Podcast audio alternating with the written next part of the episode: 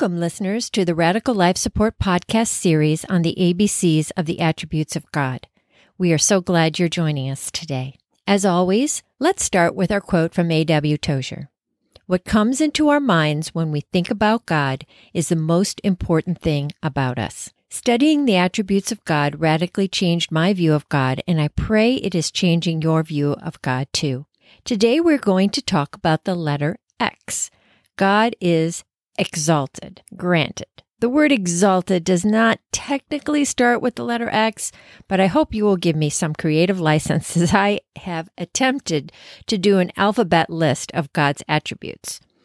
There just really aren't too many words that start with the letter X, and this was as close as I could get. So let's introduce this attribute. When saying God is exalted, we mean he is high above all else placed at the highest or most powerful level, held in highest regard and standing. God is lofty, eminent, superior, and distinguished. God is to be honored, revered, and esteemed. Understand this, though, that God is exalted whether we exalt him or not. He is the exalted supreme being over all at all times. He doesn't need anyone to exalt him to a position that he already holds or to a place he already is. He is never low, that he becomes exalted due to our exaltation of him. Nothing is above him, and nothing is beyond him. He can never be brought down, nor can he be promoted from an outside source. He cannot actually be raised or lifted higher than he is in the truest sense, because he alone holds that solitary and solid highest position now and forever. We can only raise him high and lift him up in the position he holds in our hearts. If anyone is worthy, God is worthy to be exalted, glorified, and magnified. We are the ones who should exalt him for who he is, who he's always been, and always will be. We should exalt him for all his amazing attributes in our thoughts, words, and actions. We should praise him and worship him for his esteemed position as creator of the universe and sovereign Lord over all the earth. We should elevate him in our hearts and increase our estimation of him. Nothing we think or do affects that he is the high and exalted one. That position he alone holds is stationary. It is we who are either elevated towards him or descend away from him. It is we who decide whether we will give him the highest position in our hearts or not. If no one on the earth were to exalt God, it would not affect God in any way. Who he is is not affected by those he created. Tozer says, He is what he is in himself, without regard to any other. To believe in him adds nothing to his perfections. To doubt him takes nothing away. God desires our praise, and he deserves our praise but our worship or lack of worship doesn't make him more or less exalted. Let's reveal God as exalted, as we do in all of our podcasts, through the Word, through creation, through Jesus, and in our hearts.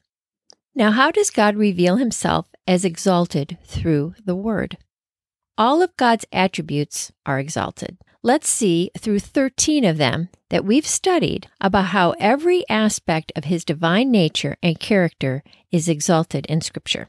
Let's take two of them together from Job 37:23, Almighty and transcendent. The Almighty is beyond our reach, exalted in power. God is defender, 2 Samuel 22, 47 through 49. Exalted by God, the rock my Savior, He is the God who avenges me. You exalt me above my foes. From violent men you rescue me. God is eternal, Psalms 92 8. But you, O Lord, are exalted forever. God is faithful, Isaiah 25 1. O Lord, you are my God. I will exalt you and praise your name, for in perfect faithfulness you have done marvelous things. God is good. Psalms 118, 28, 29. You are my God. I will give you thanks. You are my God. I will exalt you. Give thanks to the Lord, for he is good. God is holy and God is beautiful. Isaiah 6, 1 through 3 gives us a picture of heaven. I saw the Lord seated on a throne, high and exalted, and the train of his robe filled the temple. The seraphs were calling to one another, Holy, holy, holy is the Lord Almighty. The whole earth is full of his glory. God is just. Isaiah 33 5. The Lord is exalted, for he dwells on high. He will fill Zion with justice. God is righteous. Isaiah 24 15 through 16 says, Exalt the name of the Lord, the God of Israel. From the ends of the earth we hear singing, Glory to the righteous one. God is sovereign. 1 Chronicles 29 11. Yours, O Lord, is the kingdom. You are exalted as head over all. God is vast. Psalms 57 5. Be exalted, all God, above the heavens. Let your glory be over all the earth. And God is Yahweh. Psalms 34 3. Glorify the Lord with me. Let us exalt his name together. All of God's attributes complement and agree with each other. They flow together in perfect harmony and are worthy to be exalted. How does God reveal himself as exalted through creation? When does creation touch you? Recently, I've seen the ascent of a harvest moon on a moonless night. Rolling hills of red and yellow fall leaves, lush green valleys with crystal clear running rivers, the power of endless water flowing over cliffs, ominous dark puffy rain clouds, and miles and miles of fields of corn. When I think about that God created it all, it does inspire me to exalt God for all he has created and the beauty and or power displayed in it. I choose to declare like Abram did in Genesis 14, I have raised my hand to the Lord, to the Lord God most high, creator of heaven and earth. One special thing though that God created that I want to highlight in exalting God in creation is music. Music is enjoyed around the world, especially when words are absent, like classical music. It's a universal language. You can express all kinds of emotions within a melody, such as sorrow, joy, fear, enthusiasm, and praise. Think about how background music in a movie or a play can enhance the feeling that is trying to be conveyed on screen or on stage. Add words to the music and stories are told, statements of love are declared, miseries and heartaches are expressed. Add rhythm and beat, and you might find your body wants to move to the sounds you are hearing. I am particularly drawn to harmony, like in a choir, and I love to hear male and female voices singing their parts together to create a unified song of worship. God created different genres of music that appeal to different cultures and generations. It is a beautiful and very enjoyable thing. Think about all the musical instruments, too, that there are, each creating their own unique sound drums, violins, flutes, trumpets, harmonicas, guitars, ukuleles, harps, pianos, and xylophones. I believe when we get to heaven, we are even going to hear more wonderful music than we have ever heard here on earth. When we worship God, we often think of worshiping Him in song. Sometimes we might have trouble or don't know how to worship God. Music really helps. A song can take you to a place of exaltation and praise. And singing a song in corporate worship can further elevate the worship experience. It's a prelude to heavenly worship. Dr. David Jeremiah states that songs of worship have been sung to God in heaven and earth and go way back in the Jewish culture. Psalms is particularly an entire book of the Bible of songs. It shows us a way to pour out our hearts to God, singing about praise, thankfulness, confession, petition, and love. For example, Psalms 95, 1 through 2 says, Come, let us sing for joy to the Lord. Let us shout aloud to the rock of our salvation. Let us come before him with thanksgiving and extol him with music and song. Psalms 102, Worship the Lord with gladness. Come before him with joyful songs. And Exodus 15:1, I will sing to the Lord, for he is highly exalted. Worship in song can not only help you to focus on God, but when God created music, He knew that worship benefits us as well. It lifts your spirit, and sometimes when you hear a song, it can linger in your thoughts all day long. That's why I think it is best to only listen to songs that are about God and Jesus. I don't believe it's a sin to listen to secular music. I just believe that spiritual music is healthier for your soul. It is always best to fill your heart with things of God and not things of the world. If you have never tried this before, try listening to only Christian music for 30 days and see what a change it can make. John 4 23 and 24, Jesus says, The true worshippers will worship the Father in spirit and truth, for they are the kind of worshippers the Father seeks. God is spirit, and his worshippers must worship in spirit and in truth. God is not interested in having us just sing a Christian song. God always looks at our heart. We need to be singing to God and offering up praises and exaltation to Him. We must engage our heart and spirit within the song of worship to honor our exalted God. Don't just sing about Him, but sing to Him and tell Him how much you love Him. How does God reveal Himself as exalted through Jesus? Jesus, as the second member of the Trinity, is exalted too. It was prophesied in the Old Testament, Isaiah 52:13. It says, "See my servant will act wisely; he will be raised and lifted up and highly exalted."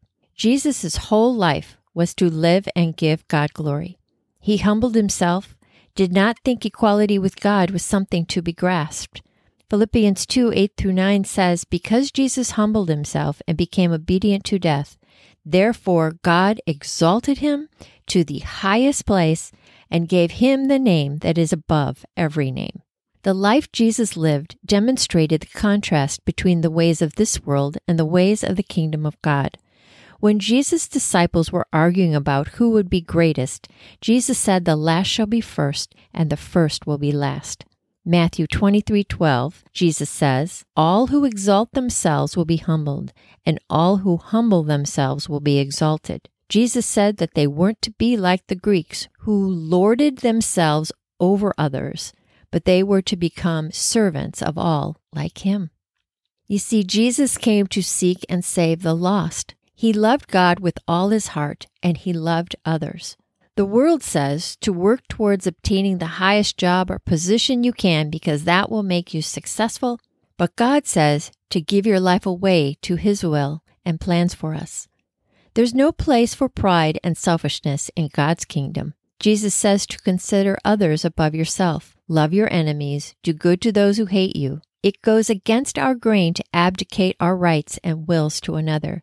But Jesus says in Luke 9:24, "For whoever wants to save their life will lose it, but whoever loses their life for me will save it." When we choose like Jesus to humbly live for God's glory, then great is our reward and blessings will flow abundantly in our direction. In Revelation, Jesus is declared by the elders, the angels, and all the heavenly creatures that he is worthy, saying, Worthy is the Lamb who was slain. Jesus was the only one worthy to open the seals. The main reason Jesus is worthy to be exalted is because the God of the universe says so. If God exalts him, then so should we exalt him. In Acts, Peter said, God raised this Jesus to life. God exalted him to his own right hand as Prince and Savior, that he might give repentance and forgiveness of sins to Israel. Hebrews 7:26 says that Jesus is a high priest who meets our need, one who is holy, blameless, pure, set apart from sinners, exalted above the heavens. Because Jesus was sinless in all his ways, he is exalted. No other priest on earth can claim to have lived a blameless life.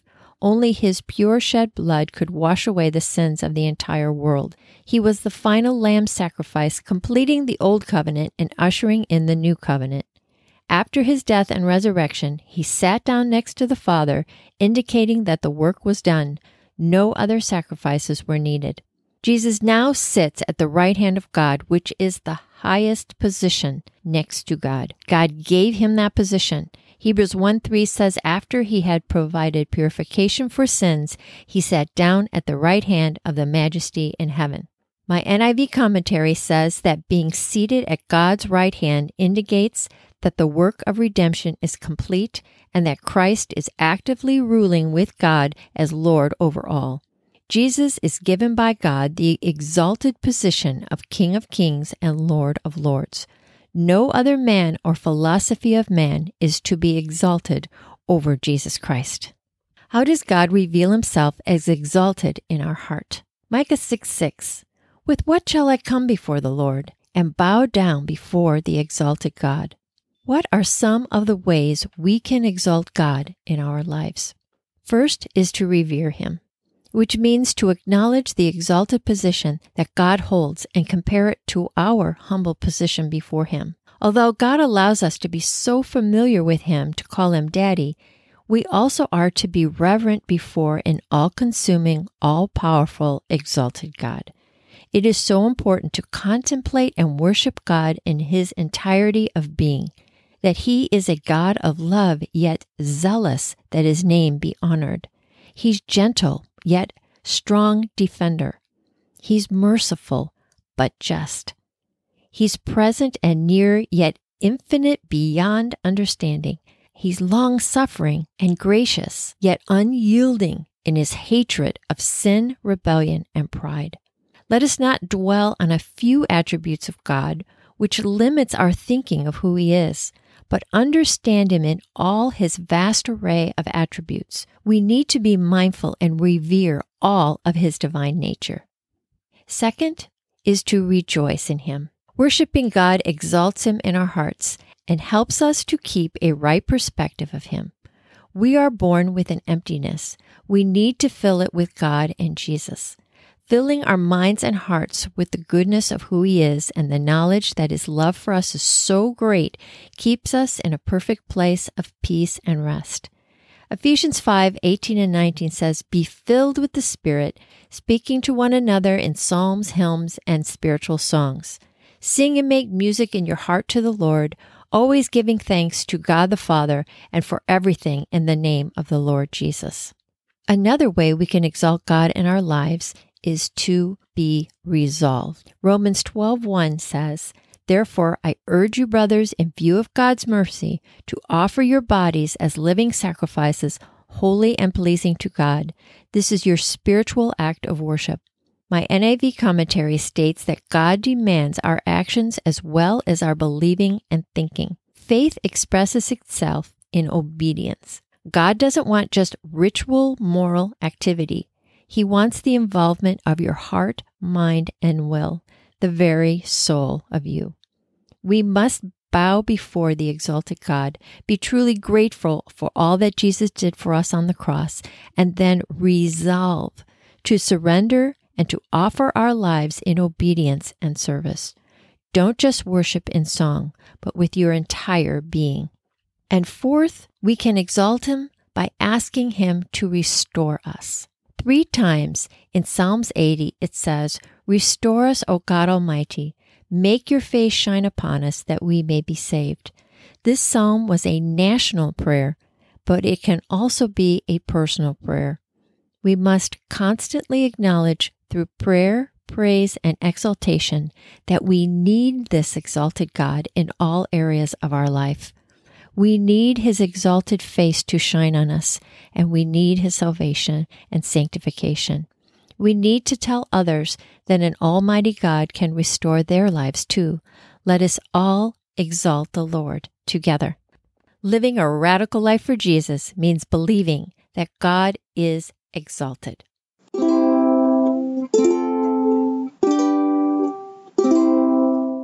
If you know of anyone who could benefit from hearing about God's exalted attributes, please share with your family and friends so we can expand our audience. Tell them that they can find us every Friday on Facebook, Instagram, or Twitter.